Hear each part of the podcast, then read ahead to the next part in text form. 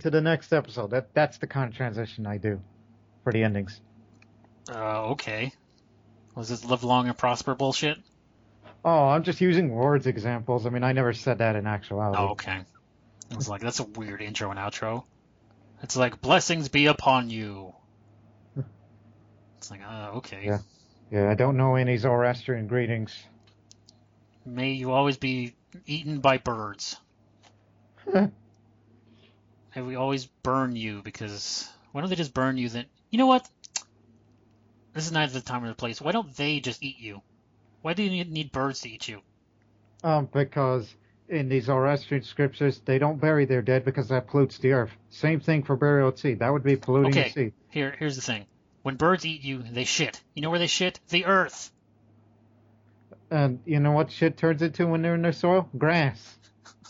So you eat the person. You shit them out.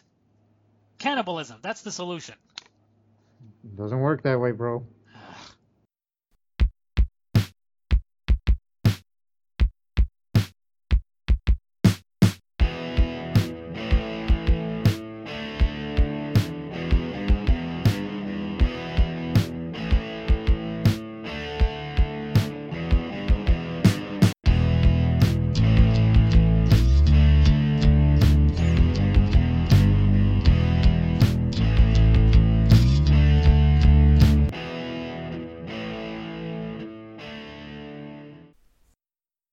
This is the internet's worst gaming podcast. Once again, I am your host slash chief editor slash writer slash producer slash director slash slash Loki Jarson. And with me here again today is my in real life brother who doesn't like to use his real life name. So I call him Thomas or Lord Master as he's known on YouTube.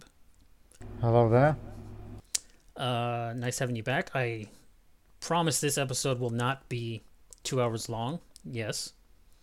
I will also promise there will be no Crusader Kings today. uh, other than that, what what are you? What did you you me again on recording a new show? What do you want to talk about? What are the topics? As of recently, I've been active on a couple of different games, other than Crusader Kings, which I'm still active in, but some of the other ones. Um, as of recently, um, there's about three games um, that are most relevant as of this time. The first one we'll start off with Castle of the Winds. That one you've briefly mentioned before. That's like the 1992 RPG, or is that the other one? Uh, that was the other one. That was, uh, oh god, I'm gonna hate myself for not remembering the name. Uh, oh, the Palace of Deceit, A Dragon's Plight, from Oh. 1992. It's a very generic name, and of course can't be bothered to remember. Yeah, that was Cliffy B that made that game. Okay, and this other one is Um, yeah, Castle of the Winds, also known as Castle of the Winds, Vanquish the Dark Forces. Um, it's a tiled-based roguelike video game for Microsoft Windows. Um, it was developed by Rick Saada in 1989. never heard of him. Never heard of Rick Saada? No. And it says, and distributed by Epic Mega Games in 1993. So the same company. Yeah. This that's Epic Games, right? Epic Games Inc. Oh. So again, it it says two release dates, one from '89 and the other one's from '92. But the version I currently play on is from '93. So this is the Epic Mega Games thing. And the game was given around 1998 into the public domain and provided as a freeware download by the author. Though it is secondary to its hack and slash gameplay, Castle of Winds has a plot loosely based on Norse mythology, told with setting changes, unique items, and occasional passages of text. And why are you, and why I'm to interrupt your Wikipedia reading here. Why are you playing it? and What brought you to this game? I was looking for old games that I used to play when I was little, like say late 90s, early 2000s.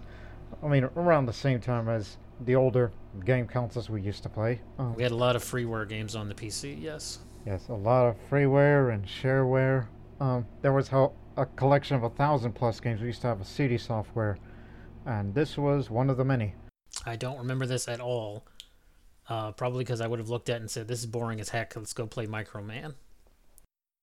I mean, it's in there somewhere. Um, but again, it's a roguelike game, uh, secondary to hack and slash. Um, but the game composed of two parts, two episodes, if you will. which I'm currently doing a series on that on YouTube. Currently on hiatus, but we'll get back into it soon. Um, I already did part one, which is called A Question of Vengeance, which is released as shareware, and the and the second, currently on hiatus, episode I'm doing, which the second part is called Lifthransir's Bane, uh, which is sold commercially. A combined license for both parts was also sold. Okay, you really don't need to be reading the Wikipedia article on this to describe the game. Please describe what you actually do in the game. Well, I told you it's a roguelike. You're familiar with that uh, subgenre, right? Sure, but you can do that in a lot of different uh, interfaces. What's the interface? As far as the gameplay, but uh, the Castle of Winds, unlike some of the other roguelikes, they said it differs, most of them in a number of ways. I mean, the interface is mouse dependent, but supports keyboard shortcuts. But I just use mouse all the dang time, anyhow. And it also, you get to restore saved games after dying, anyhow. Well, it's not a real roguelike. Or it's roguelike like. It's roguelite, L I T E. Hmm. Uh, yeah, that term actually exists. Um, yeah, the game favors the, you know, the use of magic in combat, as spells are the only weapons that work from a distance, and then you have your melee weapons, um, and uh, and you can gain a spell with each time you level up your experience level. I'm gonna assume though that this is not like in first person view.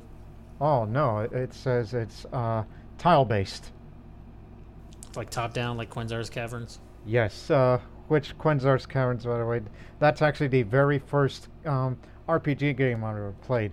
Which, by the way, it seems my most, uh, no, not most, first exposure towards RPGs were roguelikes. Long before I even knew what that term is.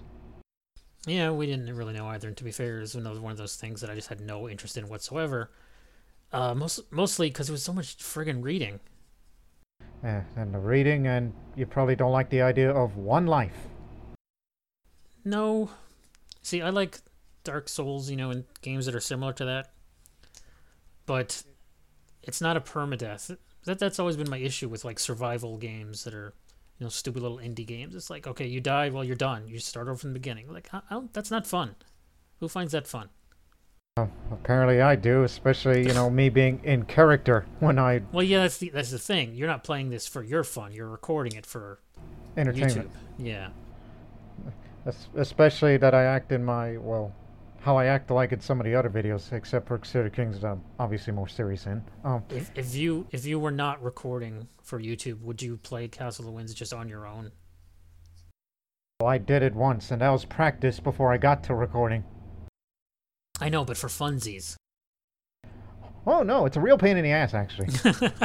That's what I want to hear. uh, again, uh, yeah, these spells can be learned each time you level up, and they do have opposing pairs of elements. You know, cold versus fire, lightning versus acid slash poison, and it's divided into six categories: attack, defense, healing, movement, divination, and miscellaneous. And of course, uh, alternatively, you could just use your melee weapons of choice to, you know, smash of things. Of course, there's a weight limit on the inventory system. Jesus. Um, it, yes, uh, it's based on weight and bulk rather than by the number of items. Is this fancy in casting too? You can only cast one spell per turn, one per hour.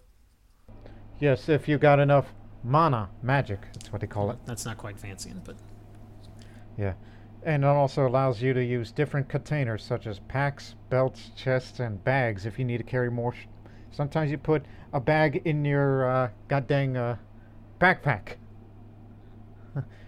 Even though it's already got stuff in it. If you want to add more weight to it, and if you are becoming over encumbered, you either got to dump the useless or um, or teleport back to um, friendly place and sell your loot. Especially the. this is just the- a, a dungeon crawler. You go in and kill all the monsters, basically. Uh, yes, uh, in a way. and, uh, as you, uh, t- sell that loot to the stores, which, by the way, each store has its own, well, designated items to sell. Like, if you're gonna sell, I don't know, a pair of boots to a magic shop, they'll be like, hey, we don't sell that kind here. You go to the other store. And if you can't sell, you know, broken items or cursed items, That's what the junk trader is for. The, for the most useless stuff, you sell it at a very small price. And uh, yeah, the money does have uh, a little bit of. I don't think there's any weight to it. I mean, a junk store is it- where anywhere could be sold for a few copper coins.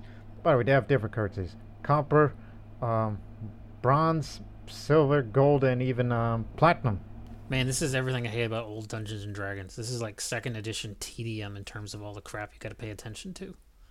And you also got to pay attention, like each time when you pick up an item. I mean, not only you have to watch your weight, and I don't mean girth, um, but the pack, especially enchanted packs, which holds more, and uh, and also you use your identif- identify spell to identify each of those unidentified items. See if they're normal, if they're enchanted, or if they're cursed. Of course, what to do with cursed items? Sell them if you like to make little bits of money. And what are you going to do with all that money in case if you fight enemies that will take your money, like, you know, thieves, bandits? Well, you can put that money to the bank and they give you credit. Jeez, I was joking, but this really is uh, AD&D, or rather, second edition Dungeons and Dragons, which is one of the most pain in the ass RPGs in the history of RPGs, but also one of the most influential. Again, it's from 89 to 92, um, so it's around that time when it, D&D was popular, right? Is that when it came around? Yeah, I, I know what we call basic or first edition was like late 70s, but it wasn't widely published, and TSR put it out in the 80s, and then Gygax came out with advanced, and then they came with second, and I don't think third was until way later. So for a very long time, second was around, and that's the only one used. And a lot of a, a lot of video games to this day use second, not to this day, but uh, like Star Wars: Knights of the Old Republic, that one used uh, second edition rules for its dice rolling. Yeah, that one has dice roll too. Um, especially during this playthrough that I've been doing in the recording, I've become more dexterity intensive.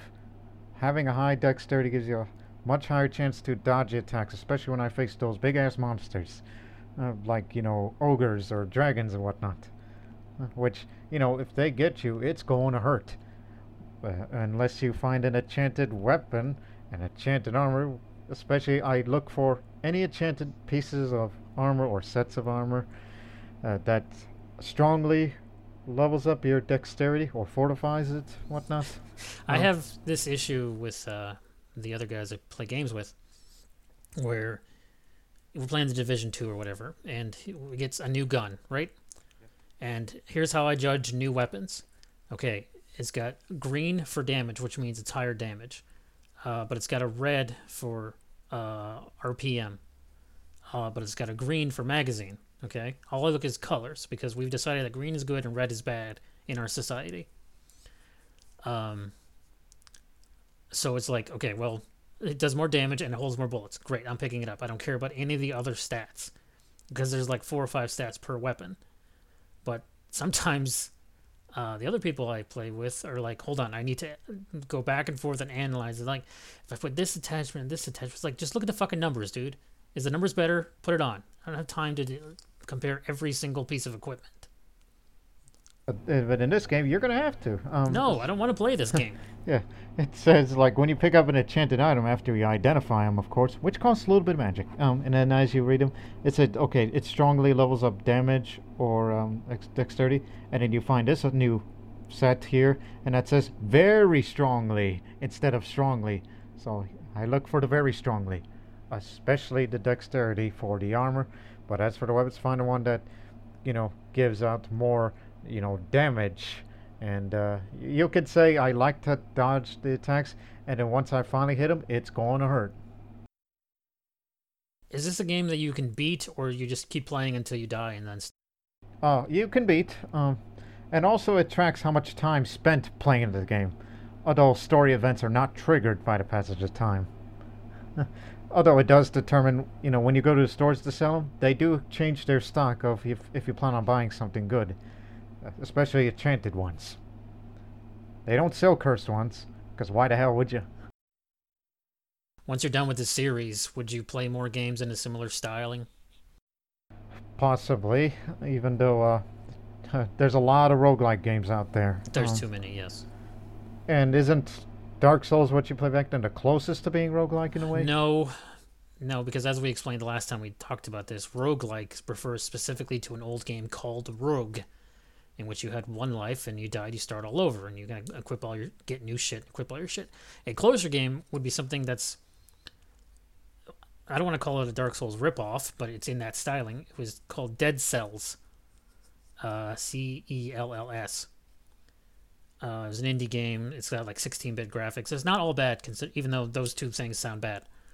Um, in that you die, you start over from the beginning area, and Dark Souls doesn't do that. It just starts you from where you last saved, basically. Uh, Dead Cells will start you from the beginning area, but you could level up your guy in order to get uh, old equipment back faster, essentially. So you're not starting from zero every single time. So there's like different levels to these sorts of games. It's like a game where you start over from the dead beginning, a game where you mostly start over but you can get stuff back, or a game where you go back five minutes and not even big a deal. Why people complain so much about it? I recall you played uh, one of those Diablo games that you had a very most hard difficulty setting. That is probably Okay, the That's most different because I was specifically going for a trophy for beating it on hardcore mode. Uh, and that did have one life, no saves. If you die, it erases everything. But I don't normally go for that sort of thing. I was trying to get 100% on Diablo, which, by the way, I've gotten 100% on Diablo in three different consoles, so I'm bragging. Wow. Huh. Uh, and also, um, again, this Castle of the Winds game, it was developed by Rick Saada, which it says uh, it's inspired by his love for RPGs while learning Windows programming in the 80s. It's inspired by the second edition Dungeons and Dragons. Let's not pretend otherwise. And the game is public domain, as we said before, because Rick Saada said that it decided it should be public domain, so he has given permission for anyone to distribute it for free. Epic Games doesn't have exclusive license to sell it anymore. Okay, great. They're they're not too worried about money. Yeah, we know what they've uh, will go on to make. Unreal Engine, which is what they sell to all the third the third party companies. And um, before we move on, I mean, I don't think I told you about the plot of this game, the story of the game. Come on, dude. It's a, a, a wizard or a knight, and there's maybe a princess, and there's some dragon lord, and you got to go kill him. Come on, there cannot be a big plot to this old ass game. Uh, it's a two-parter for a reason. Um, oh, well, two episodes of it. Um, again, the player begins in a tiny hamlet near we slash she used to live. His slash her farm's been destroyed and godparents are killed. And then you've got to go clear out an abandoned mine. Mind you, this is part one, which I've already done that, so I could tell you there. And then eventually you find a scrap of parchment that reveals the death of the player's godparents was or- ordered by an unknown enemy. Ah, the dragon lord. yeah, the player then returns to the hamlet to find it pillaged, and then decides to travel to um, Bjarnarhaven again, Norse mythology based. Um, and then once you are there, then you explore the levels um, beneath a nearby fortress, eventually facing uh, Hrungnir, the hill giant lord responsible for ordering the player's godparents' death. Um, yeah, that big asshole. and he carries an enchanted amulet of kings. Um, after you defeat him and then you activate this amulet, then you are informed by the past of your dead father, which after which the player is transported to the town of Crossroads. Part 1 ends, and the game can be imported or start over in part 2. You know, between Too Human and the God of War game from two years ago, I've really had it with Norse mythology. We need to go back to Greeks. And, and yet I've been into other mythologies as of late. Indian. Um, and, and now in part two, at least for now, not uh, because um, you know, I haven't it finished it. It's currently in hiatus, so we're in the town of Crossroads, which is currently ran by a Jarl who, at first, does not admit the player, but later up on three occasions provides advice and rewards. Then the player enters the nearby ruined titular Castle of the Winds. Uh, and then you meet your deceased grandfather who instructs you to venture into the dungeons below and defeat, you know, the boss. Yeah, the Dragon Lord. Um, Um, Surtur, the, who is, uh, Snake. How'd you know that? Because I know Norse mythology from other fucking properties, dude. That's what I'm saying. Enough Norse. Yeah, and there's a lot of monsters in there, inclu- including those. I'll just say this for once because I said it in my videos. Everything ranging from those little son of motherfucker Kobloids to the giants. Okay, first of all, dude, I don't watch a lot of your videos, but I can tell you that they're called kobolds. Yeah, it's just the spelling slightly different. It's got an I in it instead of an L. Really? Yeah. That's dumb. Okay, whatever. Because kobolds aren't even. Uh, they're like Irish or something originally. Something. So, again, the graphics are simple but effective, and by the way, no audio. I would imagine not. Because, you know, it's a game from late 80s, early 90s. It's a 16 color palette, you know, because it's from the old Windows games of that era. I don't think. eh, Yeah, there's absolutely not a game I would play. It just isn't. It's probably it's probably just too old for you, too old school and I mean, see, I literally. It's not that I object to playing old games. I mean, I literally just bought a GameCube from uh, the other host of the show, Joe Stizzy. But I object to playing really old games. Like 1992, too far back. Like, I'm not willing to go past maybe 2000, maybe 98 when all the great games came out. Anything before 98, no, no go. Not worth going back to. not even the N64 games. No, N64 games do absolutely do not hold up. And I don't mean like just graphically, but gameplay wise, we've come so, so far in just how we control things. I will say, I bought a 2DS recently and I was playing Ocarina of Time 3D on it. And it mostly works okay because they've updated a lot of stuff to be played on a portable system. But, you know, gameplay wise, it is not it is not a game for 2020, you know? Not in today's standards. No, future Zelda games were made better. Whether or not they were more fun, whether or not the plot was better, whether or not you know there was more uh, interaction from the player, they're just made better. Games today are better than they were before. But uh, instead of talking 2020 games, we're gonna talk another old game. Yeah, um, we go from one decade to another in the uh, late 2000s. Because just recently, this may sound like going backwards still, much like with the old game from late 80s and early 90s. And late 2000s, um, started playing oh, only the story, no multiplayer, of um, Battlefield Bad Company 1, the first one. when did this come out? 2008. Yeah, that was another big year for video games. That was when the uh, 360 came around. No, no, 360 came around a few years prior. Yeah, it was like 206. Yeah, I mean, prior to that, I used to play, you know, Battlefield Bad Company 2 10 years ago, and now 10 years later, Bad Company 1. Yeah, but you never played the uh, s- single player for that either game. Uh, the single player for Bad Company 2? Hmm. No, I did play it. That was the first thing I did. But you never played the single. You're just now playing the single player for Bad Company One. Yeah, that, that was backwards compatible. So, because when I was looking at EA Access and I see that game on there, I'm like, you know, I've always wanted to play that. Well, let's give that a try. I mean, I did. I did play it very long time ago, and then semi recently when I decided to play through every Battlefield again. Which, boy, howdy, was that a mistake? Because here's the thing about the Battlefield games. Their stories have gotten significantly worse. I mean, like there is a severe drop off between, let's say, four, five, and one, and even Hardline. You throw it in there, it just dips to the bottom of the ocean in terms of quality of storytelling. yeah, but Bad Company series um, stands out in its. The uh, first game, I think, more than the second. The second game took itself far too seriously. But they still have some humor in it. Not enough compared to the first one. The first one is. Did you finish it? Yes, uh, I finished it um, a few days ago. So there's this movie in the 60s, 70s called.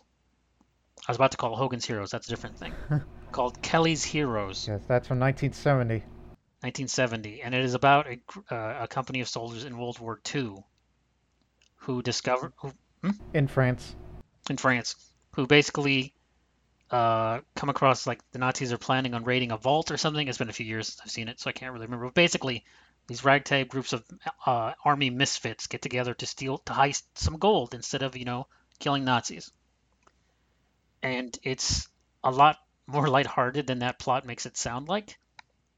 um, because there have been other future things with similar plot lines like Buffalo Soldiers or uh, Three Kings, and Bad Company One I think takes a little bit more from Kelly's Heroes than it does from Three Kings. Yeah, I just watched Three Kings uh, an hour before we start recording. but basically, the first Bad Company is like it's Bad Company because you're a bunch of misfits, and the character you play, Preston something or other, Preston Marlowe, is not really a bad dude, but for some reason he got shipped out to B Company because they're just a bunch a gaggle of idiots. There's a your generic black man sergeant who might as well be called Johnson because he's basically Sergeant Johnson from Halo. It's not him, but it's basically him.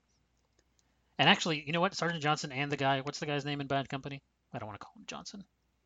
Whatever the sergeant's name is, I'm pretty sure he's just called Sarge. They're all basically rip-offs of the archetype from the guy from Aliens, whose name was Apone. Uh, he was the original black sergeant with a mustache smoking a cigar, and there have been like five of those since. Anyways, uh, uh, Samuel Redford is the name of Sergeant. Redford, and you have a bunch of you have two other kind of goofy idiots, one big nerd type, and one guy who's like absurdly southern. It's all it's fairly stereotypical, but again, you know, came out 12 years ago. What do you want? Everybody's unique in himself. Yeah, and that's basically the plot. He's like, it's a Russian war, I think, this time. You're all fighting Russians, but then you say, hey, these mercenaries are have found gold, and it's like, well, why don't we just take the gold and fuck this army? It's like, yeah, okay. The the damnedest thing is, it actually ties into the other Battlefield games, which by that I mean three and four, because three and four are direct sequels from each other, even though they feature no similar characters. And in fact, uh, one is a follow up, but not five, because one there's a character. Did you ever play Battlefield One's storyline, the one that's World War One? Yes. In that one, you play. I can't remember which one of those dumb war stories, but I think it's the flying one. The guy you play. The American pilot. His name is Blackburn. Yes. Do you remember that? Yeah. In Battlefield 3, the character you play is also named Blackburn. So they tie that in somehow, even though it, who gives a fuck? I mean, we don't know if it's the, the same military family. It, uh, Blackburn, how many? Come on, think about it. It totally is. But that was like a retcon because three comes before one because they told these fucking things out of order. Anyways, three words where they started hitting the we're trying far too hard to be 24. We tried really hard to be dramatic. And four was just horrible. Battlefield 4 storyline is awful. It has incredibly unlikable characters, and they decide to have your character do this insane thing that I hate in video games nowadays, where your character is silent and says nothing. Hate it. No, and uh, Bad Company. Um, again, it stands out. Is it uh, comedy? Is and the plot? Is it just an example of good writing, which is a rarity in the Battlefield series of games? I don't even know at this point. You know, I think it was like a happy accident. I don't because think, obviously it can't be the same writing team, the same directing team, the same production team all the way through all these games, right? It's the, but, it's from EA Dice. I know, but it can't be the same people because where did they go so wrong? I think even the sequel is a downgrade. Even just Bad Company 2 doesn't have nearly enough humor. And plus, in the end, at the end of spoilers for a 12 year old game, at the end of Bad Company 1, they uh, basically have a truck full of gold, but get caught by an army commander who's like, the Russians are invading. It's like, it's like, well, I guess we'll take care of this gold later. And in Bad Company 2, none of that shit is mentioned at all, even a little bit. Mm-mm. I mean, no, nobody knows what happened to you know the Legionnaire guy who just rises from that burning wreckage uh, when you take down that helicopter at the last level. It's a sequel starring the same cast, but not the, not a follow-up plot. They're just like, oh, let's pretend that NAS game never happened. It's absurd. And constantly, the sergeant is like, well, I'm going to retire and go fishing, but he shows up for the second game and doesn't mention that. I guess he unretired. So then we go to three and four, and they're bad and worse and terrible. And then we go all the way back to World War One with one. Instead of having a coherent story, they decide to split it up into four or five smaller stories, which are all bad. Uh, and then five, which is a sequel to one, because it takes place in World War Two. Did you play any of that Battlefield Five story? No, still no. Well, I have played some of it, and I can tell you it sucks. It sucks from a storytelling standpoint. It sucks from a character standpoint. It sucks from a gameplay standpoint. Oh, the burden that they just put you in in the gameplay. It's, it's not even what. I heard. Look, look, when you play a Battlefield 5 map in multiplayer, Mhm. they're huge maps, right? Yes, enough for planes to go around. Because there's 32 or 64 people on the server, right? Yes. Uh, So it's full. In the single player, they put you in those very same fucking maps, but it's you versus a hundred million Nazis. and you have to traverse the entire map on foot, sometimes a little shitty car, and one level on skis. But it, it takes so long to get anywhere in that dumb game. There's no like faster way of traveling. So you'll get to an objective marker where it's like, all right, destroy the three radio towers. They are one million meters away that direction, two million meters away in that direction, and 1.5 million meters away in that direction. And it's if you're at the south point on the compass, it's north, west, and east, and you got to go to each one individually, and it's horribly unfun.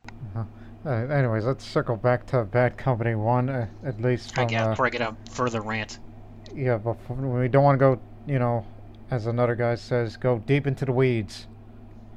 Um, anyways, I mean, from the gameplay, it was notable for having the Frostbite game engine that allows 90% of the environment to be destroyed.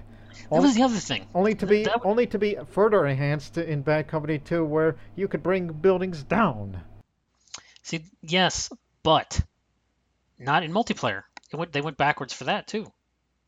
Because I first started playing Battlefield multiplayer in Bad Company 2. I didn't play any of it in 1.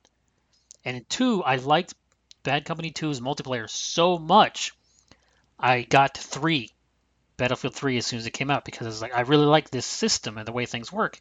And then they started to fuck with it. They messed with the levolution, they messed with the indestructible environments, they screwed with the classes, and then and from three to four they screwed with it again mm-hmm. And I and and I and and from one to five they screwed with it again it's like they just keep messing with the system that works Uh, and it seems like just based on destructible environments and Battlefield games, it seems Battlefield 1 probably has by far the best of destructible environments, where you could turn this whole French village into a, a, a barren wasteland.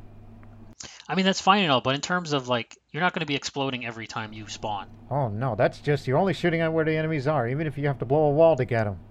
because there used to be this thing it was like okay you're you are assault you are a medic you are a Support. ammo guy support and sniper man and then since three four one and five that's the order they've gone in they've screwed with all of them every single game It's like okay this gun goes for this class and you can't cross class okay now this gun goes for this class and this ability goes for this class even though it was the opposite in the other game Yeah, they, uh, it was Bad Company too. again. First exposed to multiplayer of that kind where they had certain weapons that are called all kit weapons, and no such thing as all kit in, in Battlefield 5, the current one that I play occasionally.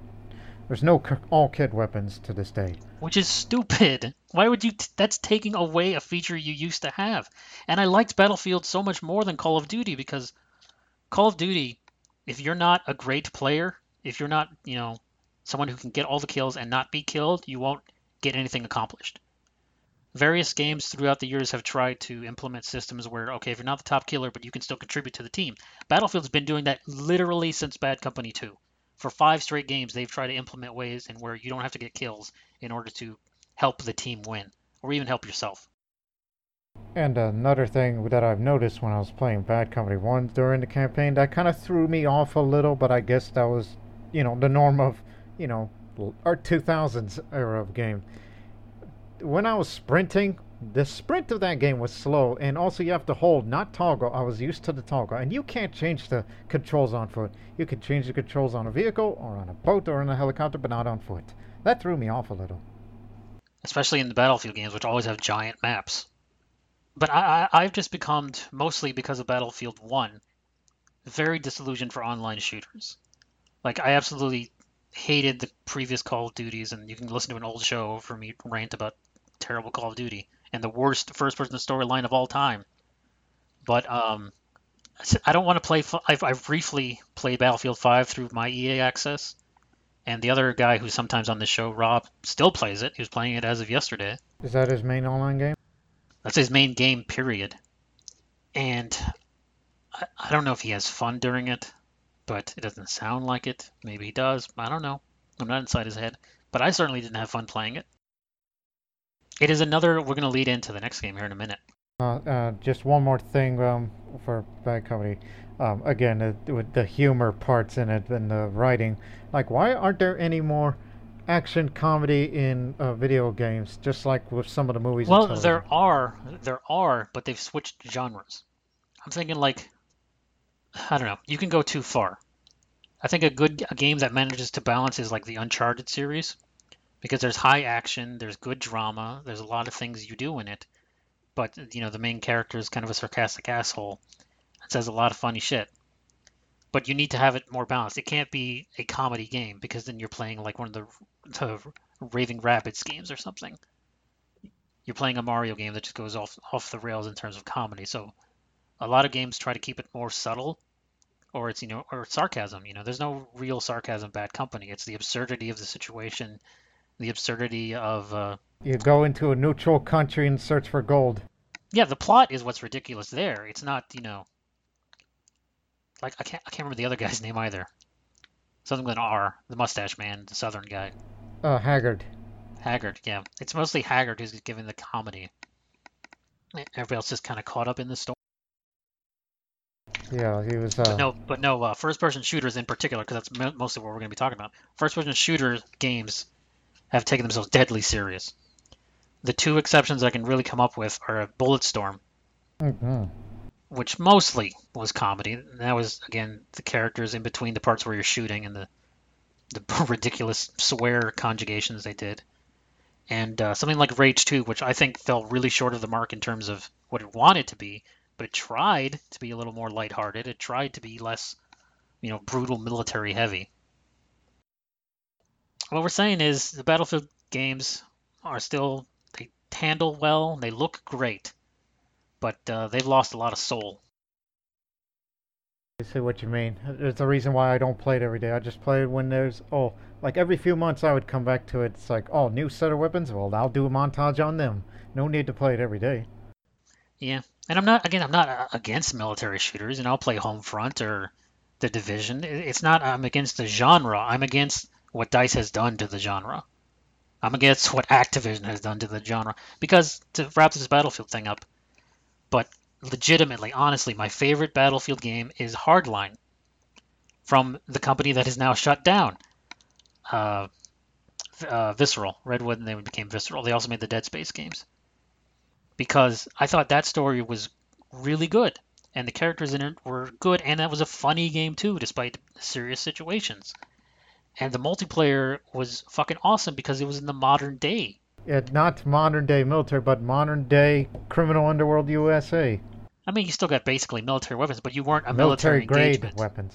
Yeah, you weren't, you know, in Afghanistan. You were the U.S. forces fighting some random Arabs. It was cops versus robbers. In Florida and California. Yeah, what's better than that? It's great. And then they shut down the studio, and they're just like, nope, we're going back to World War One. All right, we're going back to World War Two. So I expect in the next generation, Battlefield Six will go back to Vietnam. Why the fuck not? Eh, I've had my fill of military shooters. Speaking of military shooters, this is your lead-in friend. All right, um, but this is from a different, you know, galaxy, so to speak, a different universe. you know, from a long time, long time ago in a galaxy far, far away. Uh, High roll. Yeah, that long ago. Now, uh, th- this is we uh, we mentioned about how this is the main online game for Rob, you know, Battlefield 5 whatnot. Well, my main online game as of late has been Star Wars Battlefront 2. But You've only been- you've only started playing this like a couple months ago, right? yeah, actually at the very beginning of January, just started playing it. And for background, the reason you haven't for two years is because it's a it's a hundred fucking gigabyte game, and you didn't have the room. Yeah, that was one of the reasons. Because back then we used to play mainly those three games that I often mention in previous podcasts. Mhm. Not saying time and commitment, it's just, well, there ain't no room in the data. Excuse me, I gotta add that burp out again. So yeah, you've been playing a lot of that multiplayer, the different modes. What do you do in it? Explain to people who don't know what Star Wars is. The, to, to the non Star Wars fans out there? Or people who aren't even Uh, aligned by it? So years and years ago on the PlayStation 2 era of games. Yeah, we're not talking about the the old one. I mean, we can talk a bit of a No, no, no, no. I, I am, I am. So I am to lead up into this. Yeah, we all played them all. I didn't. First of all, in the PS2 era of video games, there was this game called Star Wars Battlefront, where you play as stormtroopers or rebels or clones versus droids, whatever. And it was just called Battlefront and Battlefront 2. And there weren't really. There was kind of a story in the second game, but it was innocuous and didn't matter. Yeah, that was uh, from a perspective of clone trooper, later uh, stormtrooper, part of the 501st Legion. They certainly tried. Um, but it was very much a multiplayer game, even though it was on PS2, so there wasn't a hell of a lot of multiplayer, you know what I mean? Over the internet was not a thing we did back then. So in this generation of consoles, they came out, they basically rebooted it.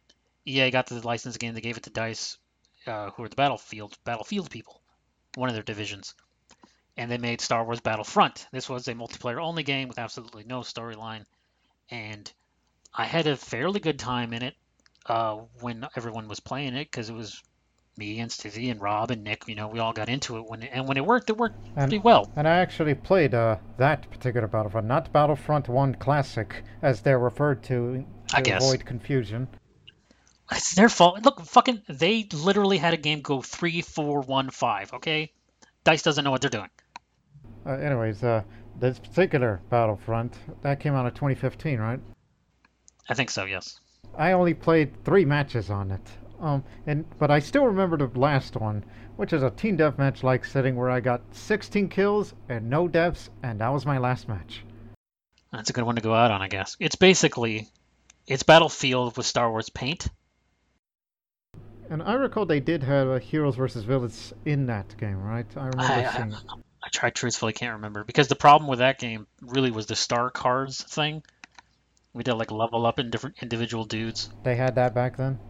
Yeah. Again, I wasn't around around long enough because I was still committed to PC gaming largely. Again, 2015-16. So, anyways, now to, now to move to the present, sort of. Battlefront 2, uh, when it when it initially launched years ago, they had a lot of problems, not just connectivity wise, but the loot box stuff. But they've gotten rid of all that shit, and everything is just cosmetic. It's like if you want to pay money for Luke Skywalker's robes, fine, go ahead. Nobody's gonna. You don't need to complain about it. Yeah, you are entitled to be talking about the early days of Battlefront 2. I started playing it, you know, long Yeah, I got after. it. I, I got it at launch. Yeah, so I'm well familiar with all the problems it had. Yeah, that's and a, that's the other thing. that's a the other month thing. before the Last Jedi.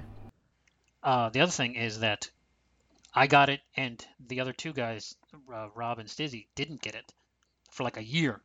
So I had my own multiplayer game, and I'd be like, okay, I love Star Wars, and I have basically my entire life since I was like 10 years old. So I was like, okay, I'm gonna play one or two matches, because typically the Galactic Assault, I think it's called. Uh, yes, you got it right. Those matches are it's a big map and you do several objectives and it takes like a half hour per match. And for someone like me with ADD who can only do something for so long before he gets bored, that's enough. It's like one or two matches a day. Okay, I'm done. I can move on now to something else. But I know you're not like that. And Rob isn't like that. So sometimes whenever the hell those two guys got it finally, um, I told them this probably I've told them this before to their ear faces, so I can say it here. The game just got oh, so much less fun for me because we were playing it more. It's like, okay, we've played we played an hour, guys. Let's stop here because I would normally like to stop. Because what I like to do is when I sense that we're getting frustrated, like the party is getting angry, I want to stop immediately before they get angrier. I don't want to cross the line of frustration and, you know, rage quitting because uh, that's happened a lot with my group. It's happened with me too. I- I'm not saying I'm immune from being angry on the internet, but I don't want to get to the point where we're all frustrated and angry. And it's like, why are we playing a game then? If we're if our goal is to get frustrated and angry, you can do that in a hundred other ways in your life. I like Star Wars because I like Star Wars. The shooter game, you know, contributes to to that love of Star Wars. If this didn't have the Star Wars license, it would just be another Battlefield game, and I wouldn't play it. Don't you remember that anger leads to hate and suffering, like Yoda said? Yes, which is why I try to bow out early, but the other guys don't like doing that. So, anyways, I uninstalled it, and then they kept giving updates. So the game is now well over like 120 gigs. So if I try to install it again, I need to, you know, look carefully at what I'm willing to sacrifice to play it again. And I'm not saying I wouldn't. Maybe I would, but I don't want to play five matches a day. Yeah, I play way more than that. Yeah, I know you do. Do you, you play every single mode? Uh, every single mode? Um, not yet. Um, I mean, I did do one match of Capital Supremacy, which that one is far longer than any other game mode. Is that like Rush in the old Battlefields? The Galactic Assault is Rush.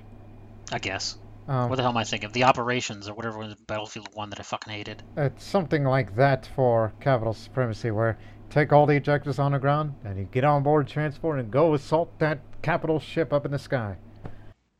Is it like, can you go backwards though? Because that was a really terrible thing in the If other they game. if they kill off all of your tickets that you brought it in, well, you're back on the ground, and uh, and the match cannot end until one of these capital ships on either side gets God. destroyed. No, don't. No. That's a real test of my patience. Test of. I w- I wouldn't play it because that's too similar to Conquest. You remember Conquest and Battlefield? That was it called Conquest. What the hell fuck am I thinking? Operations, right? Grand operations. Grand Operations Battlefield 1 was the most tedious fucking thing on earth. Because it's like, all right, we get to the next phase. Oop, we've been pushed back a phase. All right, we get to the next phase. Oops, we've been pushed back a phase. We've been playing this one match for an hour and a half. I don't want to play anymore. I like variety. Well, they do have other variety of game modes which I've yet to come across. I mean, again, you are also entitled to from your experiences from Ewok Hunt. I played that like one day, and I was like, okay, I get the gimmick, but it's not fun. It's like, okay, you're a little Ewok or you're a stormtrooper with a flashlight. It's like, okay, I get it. Let's move on with our lives. I- don't find it interesting. Mostly what you play is heroes versus villains. Uh, yeah, and, and before I even talk in depth about that stuff, um, I also did uh, Starfighter Assault Oh yes, of course. because you know I had experience with you know Battlefield with the flying, so I thought, well, apply my trade here, and You know what's weird? I I've in the first game in Battle oh, yeah, in Battlefront One, I didn't like the flying at all. It made me a little bit dizzy. And two, I have no problems at all. I don't know what they did to change it, but it doesn't bother me at all. I'm totally cool with the flying. I had to change the sensitivity a bit to my liking from my experience of flying with Battlefield 5, you know, last recent one. And so I just had a slight sensitivity on when, not saying spinning, no, no, the turning. Oh, that's the little problem I had. This is another thing. We're mostly talking first-person shooters today, so I'm gonna just talk about this real quick. The sensitivity thing has long been in discussion among you, our other brother Nick, Rob, and Stizzy. Whenever we play, you know, Call of Duties or Battlefields or Battlefronts, they're always going on about, oh, my sensitivity is too high or it's too low. And I've never fucked with that ever. I only I only change my sensitivity to my liking. I don't have a problem being too slow or too fast. It's just how in a practical situation, like when You are know getting do? behind, or if you hear something, then you turn around fast and deal with that problem. You know what I do is I change my sensitivity, not in the game, in how quickly or slowly I push the fucking stick. Why is that hard for everyone else? It's like, oh, I want a tiny tap of the stick and he spins all the way to the left. If you want him to spin all the way left, jam that fucking thing. What's the point? You go to like, oh no, hold on. Now three's too high, but four, I don't know, maybe. Uh, da, da. It's like just move your thumb speed. You can't figure out how to make your thumb go faster. You're in control of it. And only so far, now to get back on the flying uh, flyboy, um, now in the Starfighter, so I only flew one class of it, and that's the simple, you know, fighter. I've yet to flown an interceptor or a bomber as of this time, just only leveling up the fighter. And only briefly um, used hero ships, uh, just like, again, life expectancy of a pilot's very, very low. It's basically the Millennium Falcon and nothing else that matters. Uh, and also not to mention a lot of debris that I have a tendency to crash on, which, again, it's, it's space combat, right? You're, It's it's it's full 360 degrees of motion. Yes, not like here on Earth, where you only have to worry about the trees and uh, the ground, then make sure you don't crash them. Yes. Actually, one thing, another thing about Starfighter Assault that, I mean, it's not just, oh, shoot down enemy fires. No, it's objective based. Mhm. Um, if you recall, I mean, how, how often did you play that? Fairly often, not as much as I played the regular Galactic Assault, but enough to know everything goes on. In in the Starfighter stuff, there's a lot of um, I guess you call them NPCs. It's like enemy AI too. Yeah, sometimes it's just AI because there aren't enough players out there for AI fighters, or bombers or interceptors, which it depends on the area you're in. The prequel and original trilogy era, if, if we are using simple terms, has all three classes. But in the sequel trilogy era, there's only fighters and interceptors, no bombers. Well, yeah, let's not get into that right now. We'll we'll wait. Uh, but again, mostly what you've been playing, especially making a lot of videos of, is Oh, just one montage so far. oh wow. But you're thinking Well, of when I say videos, clips. when you update on the Xbox thing, it's a lot of videos and you edit it. It's like 10, 30 seconds. Anyways, heroes versus villains stuff. Yeah, I'm having the most fun of, especially last night before this recording. You put all the quote unquote good characters versus the quote unquote bad characters. Yeah, heroes versus villains. I know, but you know, who decides who's a hero, who's a villain in the Heroes on both things? sides. Evil is everywhere. Corruption, Clone Wars. Oi. Uh, I've played some of that, and you do play as heroes in Galactic Assault if you get enough points to buy them, basically. Depending on the situation and the map. Mhm. And in my experiences, in my experience, the Jedi are evil. Um, But in my, My- in my experience, there's no such thing as luck. God damn it! I was just about to say that. A lot of people chose Anakin for the heroes because when he, they first launched him, he was overpowered as hell. He was way OP. Actually, he wasn't one of the launch heroes when the game first came No, out. no, when, when they first introduced him, when Anakin was first introduced, and yes. And the Emperor and Bossk are, are for the bad guys are still way, in my opinion, when I last played, way overpowered. Like the like the first team to get Anakin or the Emperor wins. Yeah, but it just uh, depends on, well, which hero you're going to play in order to counter that, because I came up with some as a recent experience. I know the problem with that is it's another example of the the old Call of Duty mindset of, oh, you want to get the perks? Well, you need to get a lot of kills because Level up this can- character. No, no, no, no, no. Like even to unlock to get the heroes in the match, one, it can only be the only hero on the map, so you can't have two Lukes running around. And two, you have to earn enough points through regular play, through playing objectives, through getting kills. And for someone who sucks at first-person shooters online like myself, I'm fucking never gonna get up to those heroes until late in the game. And by then, the game is over because no Battlefront game did I ever play where it was a close score. We always lost by a bunch or won by a bunch. Had a close one last night. Zero to four. Yeah, but not, I'm talking Galactic Assault. Oh, excuse me. It's... yeah, anyways, we're talking heroes versus villains, uh, people of choice, right? And, and you say back in your day that Bossk was a pain in the ass. Um, not in this current uh, version. When I first came around, not a lot of people play as him. So he's, I guess they downplayed it or whatever is the term that people use. Uh, uh, Nerf, you see, because of the Nerf guns that shoot little foam darts. Ah, nerf herders. That's not quite what I meant, but okay. Yeah, nerfs are animals.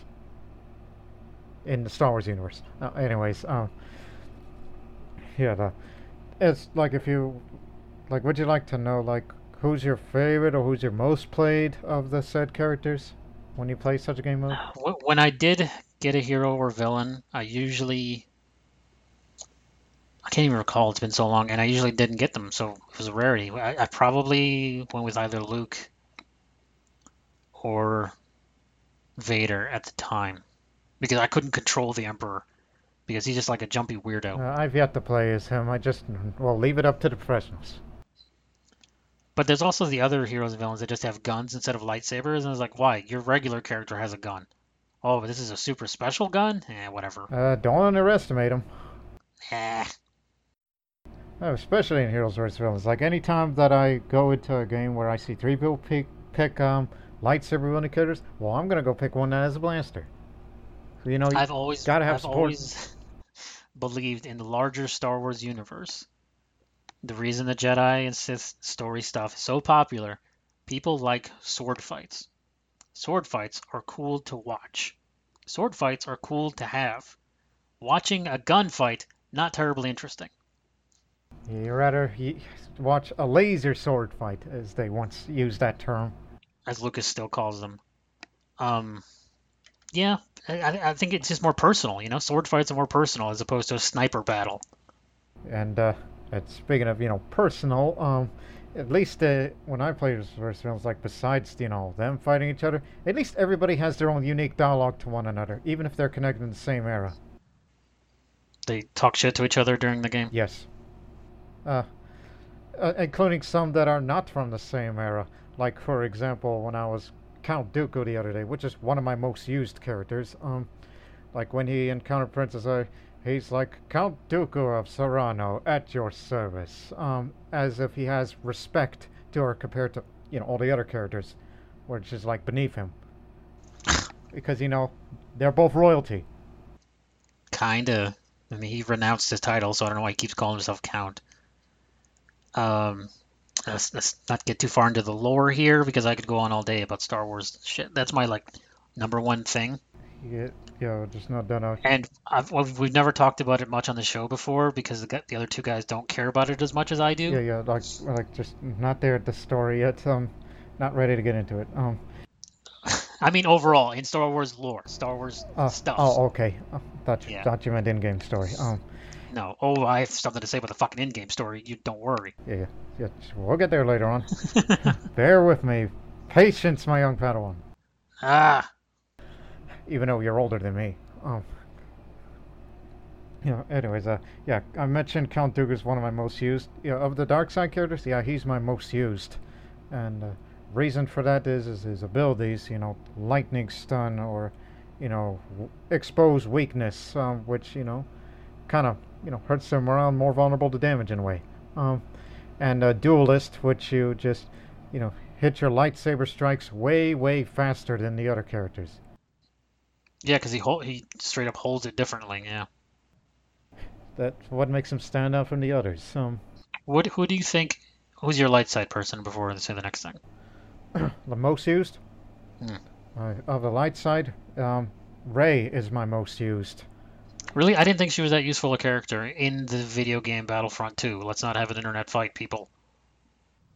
I mean, uh, I, uh, the first time I used her was from one of the first matches I played. Like the first time I got to heroes again, it was near the end of the match. The defender side is losing, and I just, you know, it's like, all right, my first chance to pick a hero. It's like, okay, which one's left most? And and there it is. And looked up the abilities, and I thought, okay, maybe it needs some work on it. Again, level up these characters to get more ability cards, and later upgrade them to make them more useful or powerful, depending on the situation, of course.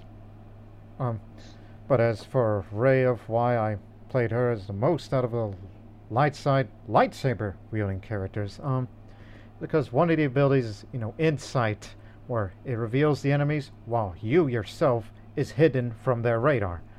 You know, giving you an opportunity to ambush them Interesting. and also to uh, mind trick them, which, you know, Obi Wan and Rey have both different types of mind tricks. Um, Rey's is is to make you know the opponent's controls inverted. Because I remember I remember one time, and I should have recorded a clip because that would have been a funny moment, even though I did not get the kill for it, where I once mind tricked Darth Vader, which he which he jumped and and as you go forward, obviously you're going backwards. Uh, but he tries to go the other direction. Instead, he you watch him slowly fall down off the cliff. That sounds annoying as fuck. And that and that dashing strike that Rey also does. I remember one time it's like there's four guys, but there's this guy I want to go after way behind him. So I just you know patch onto first guy, second, and third. I didn't want to kill him. I'm just like out of my way, and I go after this fourth person. so I have most fun with that character, and it's so it's and it's kind of interesting with the mind trick and. And this one may have a little Dark Souls inspiration the way you do when you roll behind a, an enemy so he can summon it back. I kind of do it the same thing with Rey, where my trigger guy, his controls inverted, doesn't know what he's doing, so I can just dodge two times and try to hit him from behind. Who do you think is the worst character on either side? I don't know about worse, but maybe most underutilized from what I've seen. Uh, Finn. I haven't seen a lot of people use Finn. But I mean, he's more of a hero officer in a way, because he does have the little gets buffs. Yes. Yeah. Um, But as for you know blaster wielding characters, my most used as of late on light side is um, Leia, which I've been playing a lot of her last night, because recently there's been an update where they replaced her flashbang grenades with thermal detonators, three packs of them. More bank rework. Great. So yeah, now people. Leia, Leia, when I played, was really annoying because people wouldn't play her up close. They played her sniper because she has a charge up pistol. And the longer you hold it, the more damage it does. So they would sit at the other end of the map, and you had no drop off. Is not a thing that exists in Star Wars. So they had uh, they would just stay at the back of the map, charge up her pistol, and it would go infinite distance. Yeah, I sometimes do someone. that, but but a part of me is just being too brave, where I would just have to get up close and shoot him. And I don't know if you saw a clip recently I recorded from last Uh, night No, no. when I was Leia, where I brought up that E11 blaster rifle that's you know rapid fire. That's one of her abilities, and and one of the ability cards I have equipped is when you have that weapon equipped, you take less damage. And I find it as a perfect counter against Palpatine when he shoots lightning at me. And so I get this weapon and I take less lightning damage while I shoot back at him, and he takes way more. And, and, and if he's too stupid enough to not, well, get away from me. Yes, that works. Including that one clip where um, I was shooting at two other lightsaber wielding guys. Again, not going to name names unless you want to see that little clip yourself. Um, That's fine. I'm sure it'll be up on your YouTube eventually. Yeah, where I just you know shoot up close to him and then it's like okay shoot him a couple times to do more damage and then hit the melee and then he's gone and then there's this other guy same thing and then melee that's just a part of me being too brave instead of what most people tended to use him in a sniper role So in any way, in other words, you're you're having a lot of fun with Battlefront 2's multiplayer.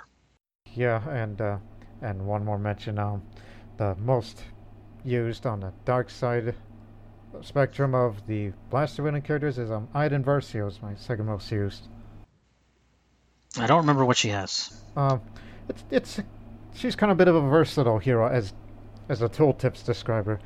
I mean, she has this um, blast rifle that shoots rapidly and also has the alternate fire, which is a little explosive, and has that little droid back there, which you can either stun enemies or deploy your personal shield to deflect from blaster attacks, and also have a long range um, pulse rifle, like a sniper even though it doesn't do much damage unless you charge it up way more. Kind of useless for heroes versus villains, but what I would like to do it when they're far away and I don't feel like going there. Just shoot them just to remind them, say, "Hey, I'm over here. Come Well, they me." needed they needed something to transliterate from the story because she's the main character of the story mode. Yes, I don't know. Versio we mentioned. Ready? You talk about it now? Yes, I just uh, finished a part of that story last night, but I finished the main story last month. So before, because I'm gonna go nuts. And by the way, um, I played the story mode before the multiplayer. the story mode mechanically is basically training for the multiplayer. Um, I don't know if you ever. I don't think you ever played personally Knights of the Old Republic, right? Not very much. You saw me play it. You saw Nick play a little bit. Um, I still think all these years later, maybe it doesn't hold up gameplay wise, but in terms of a Star Wars video game, that's still the best. I have very fond memories of Jedi Outcast from the GameCube days. Uh, since they've re-released it on current gen consoles, I don't need to get it on GameCube again, luckily. And you know, we've even played a couple of the old X-wing games and the FMV games. I don't remember what they were called that we had demos of. Yeah, th- th- that was pretty old. Uh, in in that demo, you were thinking of uh, uh, Rebel Assault.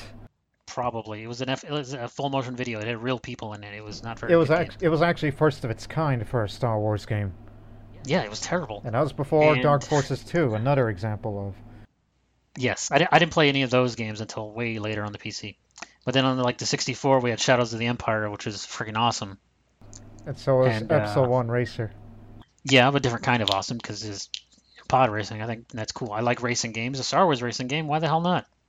I put and you know of course the Force Unleashed games on last gen had varying degrees of problems with them, but overall I thought it was it was a very positive uh, experience for me. Uh, and uh, and I remember playing um, the Revenge of the Sith video game. Um, Oh yeah, of course. It was basically a brawler, a hack and slash. Yes, a hack and slash, and they had a little multiplayer duel. That's again long before online was a thing for us. hmm It was on the original the original Xbox, and we uh, even had clips from the movies before the movie had come out. I recall. Yeah, it was one of those games. It's just like when we used to play. Uh, again, it's it's a bit off topic of Star Wars, but it's kind of related to those type of video games like Enter the Matrix or Lord of the Rings: Two Towers and Return of the King, where they had movie clips before turned into gameplay. The difference being those were sort of tie-in, and the Revenge of the Sith game was literally just the Revenge of the Sith plot, basically, Yeah, start it- start to finish. including its alternate ending, which I saw it on my recommended on YouTube the other day. Do you remember the It's not- alternate ending in that game? Yeah, you just kill the Emperor. It's not that big a deal. Or he kills you. I don't know. It's it's not very. They didn't put a lot of effort into it. Incidentally, you can also play that game on last gen consoles too. Including uh, this another old one, um, the Clone Wars game or Star Wars. Clone Oh Wars. yeah, yeah. Well, that was on the GameCube. I thought about getting that when I got the GameCube again. It's mostly like protect the bullshit missions, but it had its own interesting original storyline. You got to play as a variety of dudes. What I'm saying is, And uh, also, not only you drive vehicles, you fly a bit, and uh, sometimes on foot with a lightsaber. What I'm saying is, over the last 20 years, I've played and enjoyed a lot of Star Wars games. including um, um, Rogue Leader and Rebel Strike, which is its. Those I th- those I enjoyed less. Yeah, those were flying games strictly, but Rebel Strike took a bit of a turn. What I'm trying to fucking get to is that I've been playing Star Wars games for about 20 years and I've enjoyed most of them. I say all that to say that the campaign mode in Battlefront Star Wars Battlefront 2 is the worst Star Wars video game I've ever played. And why It is that? not it is not the worst first person shooter game I've ever played. That still belongs to uh, Call of Duty Black Ops 3. by miles. As the, oh my god, it's so far ahead. But it is easily the worst Star Wars game. I'm going to spoil the whole game for you here. So, in Battlefront 2, you play as Iden Versio. She works for the Empire. The game starts and the leader of the Inferno Squad. Like that matters. And the game starts at the Battle of Endor, basically, at the end of Return of the Jedi. And spoilers for a movie from 40 years ago, but the Rebels win and the Empire loses. The Death Star blows up and the Empire gets thrown down a shaft. Let's not worry about what happens in the future just yet. So you start off the game on the back foot. You're working for the bad guys, quote unquote, but from their perspective. And the marketing, when this game was first coming out, all you saw was the first three levels. Because when you play the game, you're only with the Empire for the first three levels. She switches sides after three levels. This whole thing is like, oh, you finally get to play as the Empire, and you see it from their perspective, and then she immediately switches, like a hardcore turn, the light side turn immediately, and the rebels just openly accept her with open arms. Like, I know you killed like 3,000 rebels, Inferno Squad, but yeah, you can come on over. We'll take anyone. Sure, why not? And then you don't get to play as the Empire for the rest of the game. In fact, every other fucking level, you play as one of the heroes because the the campaign is just multiplayer training. You play a level as Lando that sucks. You play a level as Han that sucks. You play a level as Leia that sucks. You play a level as Luke that is no fun. And it's intermittent between these lousy Iden Versio missions of go to the bullshit and then shoot it and it blows up, or fly the spaceship to the bullshit and it blows up. It's awful storytelling, and it is. I was so hoping for a villain storyline. We never get these in video games. The closest we've ever gotten is Assassin's Creed Rogue, where you start as an assassin and become a Templar. And for the rest of the game, you go off killing assassins. And that game was great because it changed the perspective on what all the previous games were. And I was hoping against hope that Bad- Battlefront 2 would be to play as the bad guys for once. Why is that so wrong to play as a bad guy for one video game? You can only give me three levels. I'm done. Right. I get what you're saying. No. and just recently, last night, I finished, you know, uh, it's like, yeah, we did the main story uh, two months ago before I got into multiplayer. And last night, you know, went back to finish that other part of the story called um, Resurrection. There was a DLC add-on for three story missions. It was DLC add on. Yes, but it's free. You didn't have to pay for it. Yeah, again, I came in late. And this takes place like 20 years later when two of the main characters are married and have a kid that doesn't look anything like them, and they try to age up some of the characters even though they look weird. I didn't I didn't actually play any of this because I fucking hated this main story so much, so I can't tell you what happens. Oh, I guess I'm entitled to tell you what happened in detail. I'm sh- it, like it freaking matters, dude. That's the other thing about original characters and established universes. They don't matter. Again, this was set during the events of the Force Awakens, Star Wars Episode 7. Sure, but none of those characters are in that. Yeah, none of them are. Yeah, that's my point. So who cares? Look, if if this was a game, Christ, I, I don't know how to. There's no better explanation for this. Think back to Shadows of the Empire, right? Yeah, You remember that yeah, game? yes, uh, I played it. You played you played as a character named Dash Rendar. He was an expanded universe character not featured in any of the movies. Or what they call now as Legends. I'm not using that term. He's an expanded universe character that's not featured in any of the movies. And uh, there's like an Easter egg. You can see one of the ships in the, the re-release, the Blu-ray release of Episode Four. A special edition from today. Anyways, um, in Shadows of the Empire, you played exclusively as Dash Rendar, and it was a story told alongside what happens in between Empire Strikes Back and Return of the Jedi. At the end of, and it came out in a novelization and a comic book in addition to a video game. It all told it the same was story. it was a multimedia project. It was the first big one. Force Unleashed was the next one. Uh, what I'm getting to is that at the end of Shadows of the Empire, they appeared to kill off Dash Rendar. He didn't actually die, and in fact appears in a couple more novels down the road. Um, but to the other characters in the Star Wars universe, they thought Dash Rendar dies.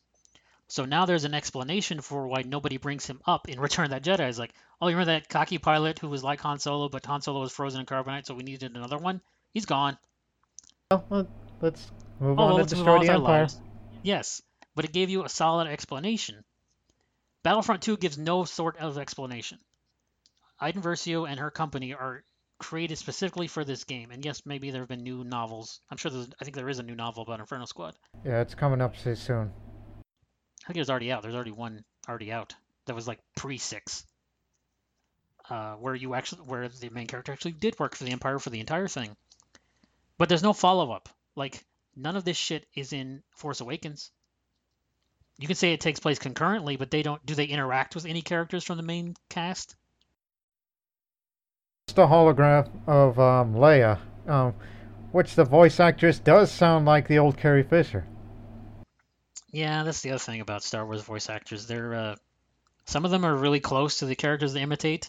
Some of them are literally the guy who they imitate because yeah, Billy Dee al- Williams. yeah, only three were actual. Who? I know Billy Dee Williams has always been Lando in every game. Gwendoline Christie as a Phasma, that's uh, actual, Oh yeah, okay, sure, that's fair. and Daisy Ridley as Rey. Did she actually do her own voice lines for the multiplayer stuff? Yes. Well, how about that? Uh, they originally had a voice actress in mind, and then they decided, no, go with the actress. I do appreciate when games that take you know licensed characters can get the voices, but I can understand also why Hollywood actors don't want to do voice acting, like it's beneath them. I understand. And frankly, I wish they would keep that shit when it comes to like Disney or Pixar or DreamWorks movies. Like, not, this this goes way way way off topic, but there's I've seen commercials for this new Pixar movie called Onward, right? Uh-huh. It's about some a couple of trolls doing magic or some shit. I don't care about it at all. But the voices are uh, the Spider-Man guy whose name I can't remember right now, and Chris Pratt. Tom Holland. Tom Holland. I'll edit this out. It's Tom Holland and Chris Pratt. Why is it Tom Holland and Chris Pratt? Well, because they're famous actors. Yeah, but why are they in this thing? It's like, oh, because they're famous actors. Like, kids don't give a fuck who voices the characters. Only adults could possibly care who voices characters, and it's a kids' movie. I don't know why you bother. This is because in Toy Story way back when we had uh, Tim Allen and Tom Hanks. Now we got to have celebrities for every voice acting. It takes away from legitimate voice acting jobs. That's all I'm saying. But uh, but on the other side, like in Jedi Outcast, you briefly meet Lando. He's there for like two levels, and he is in fact voiced by Billy Dee Williams. So, and in Battlefront 2, his voice lines are still Billy Williams. Astonishingly, the guy does his own voice work, Except and I think that's except what? for the young version of Lando from the Solo. The young Han Well, yeah, Solo and. Lando are in the game. yeah. Donald Glover is not working into a VA studio to record lines for a video game. That's not going to happen. But uh, I don't know. I'm, I'm getting way off topic, but I appreciate when they can get the real people for licensed work. in video games, which is a rarity. It's very I, yeah. Unless your name is So- Billy Dee Williams. Unless you're Billy Dee Williams, then yes, absolutely. It's like Harrison Ford isn't going to record his own shit. He hates Star Wars. Mm-hmm. Or, or uh, Indiana Jones, because there have been several Indiana Jones games, and he's not done the voice for that. That's for damn sure. He ain't got time for that. He just doesn't care. Anyways, so other than the hologram of Leia, to circle back to five minutes ago, there's no interaction with other Star Wars people. No, So I assume I all do. I don't you think do. they met eye to eye. So assume all you do is, as old lady Versio, who's like 45, is go back and try to kill Hask because he killed your boyfriend sniper, whose name I don't remember. Uh-huh. Great, and there with her digital daughter. It's like, oh, let's go avenge your father, and indeed you do. Yes. Terrific. Uh, although the last level, I mean, I can imagine it's a real pain in the ass if you play it on hard. I thought it, I thought it on easy was pain in the ass enough. Jeez. It's that difficult, trust me. I'm very glad I didn't play it because I, I just hated that storyline so much.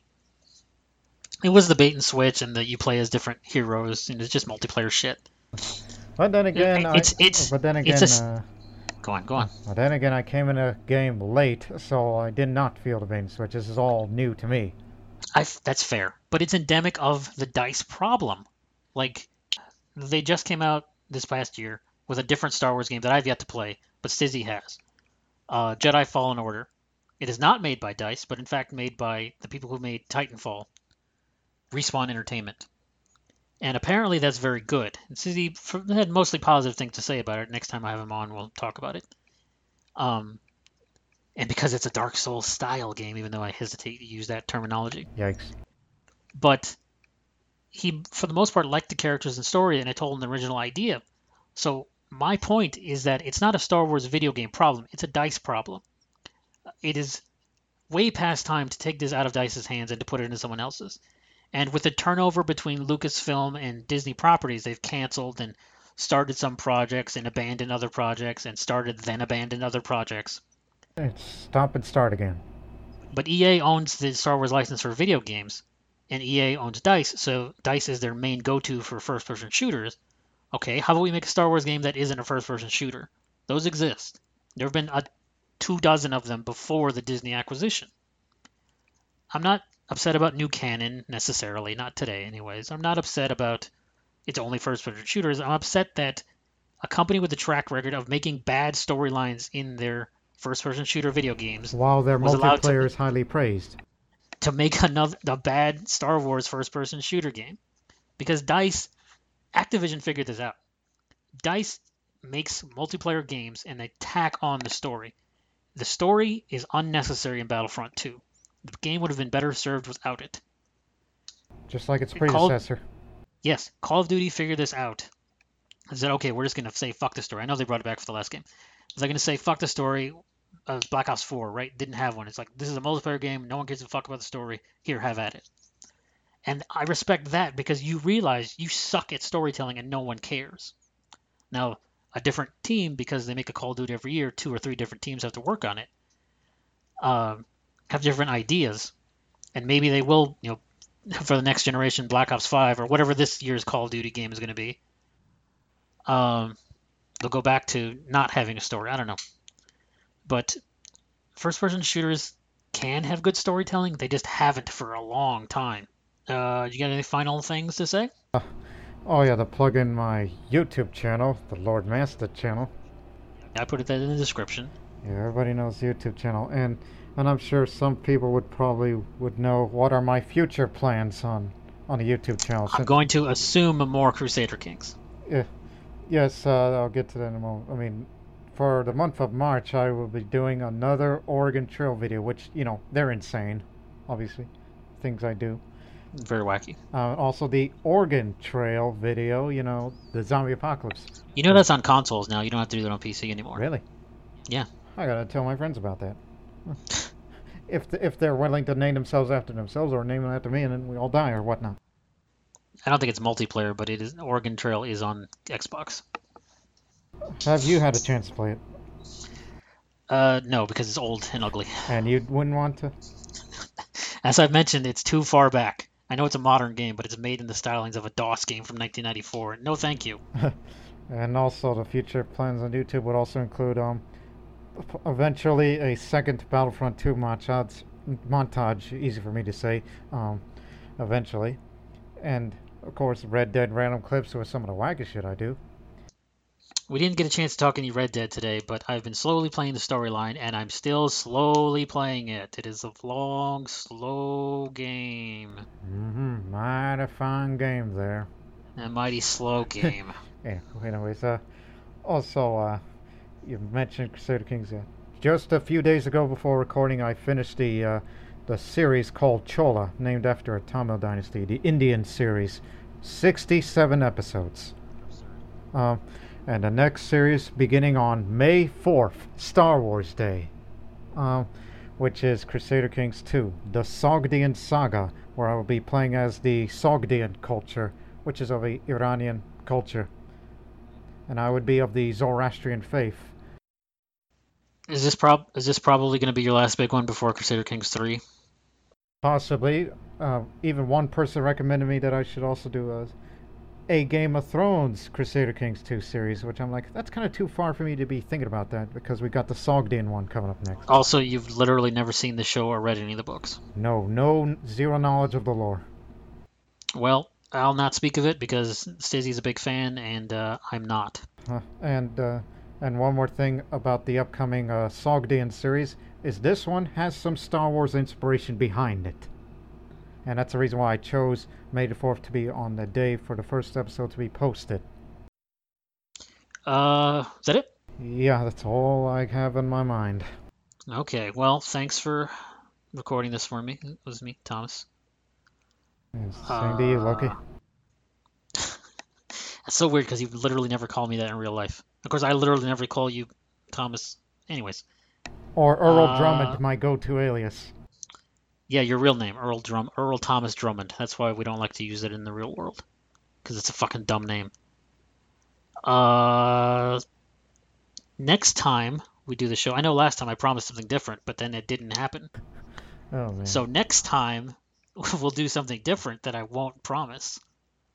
Uh, probably Stizzy will be back on, or maybe Rob, or maybe both, or maybe neither. Maybe I'll do a solo show where I just yell for 30 minutes again. That'll be fun. Yeah. Uh, no promises. Uh, thanks for listening. Good night and goodbye, or good morning, or whenever you're listening to this. Good evening.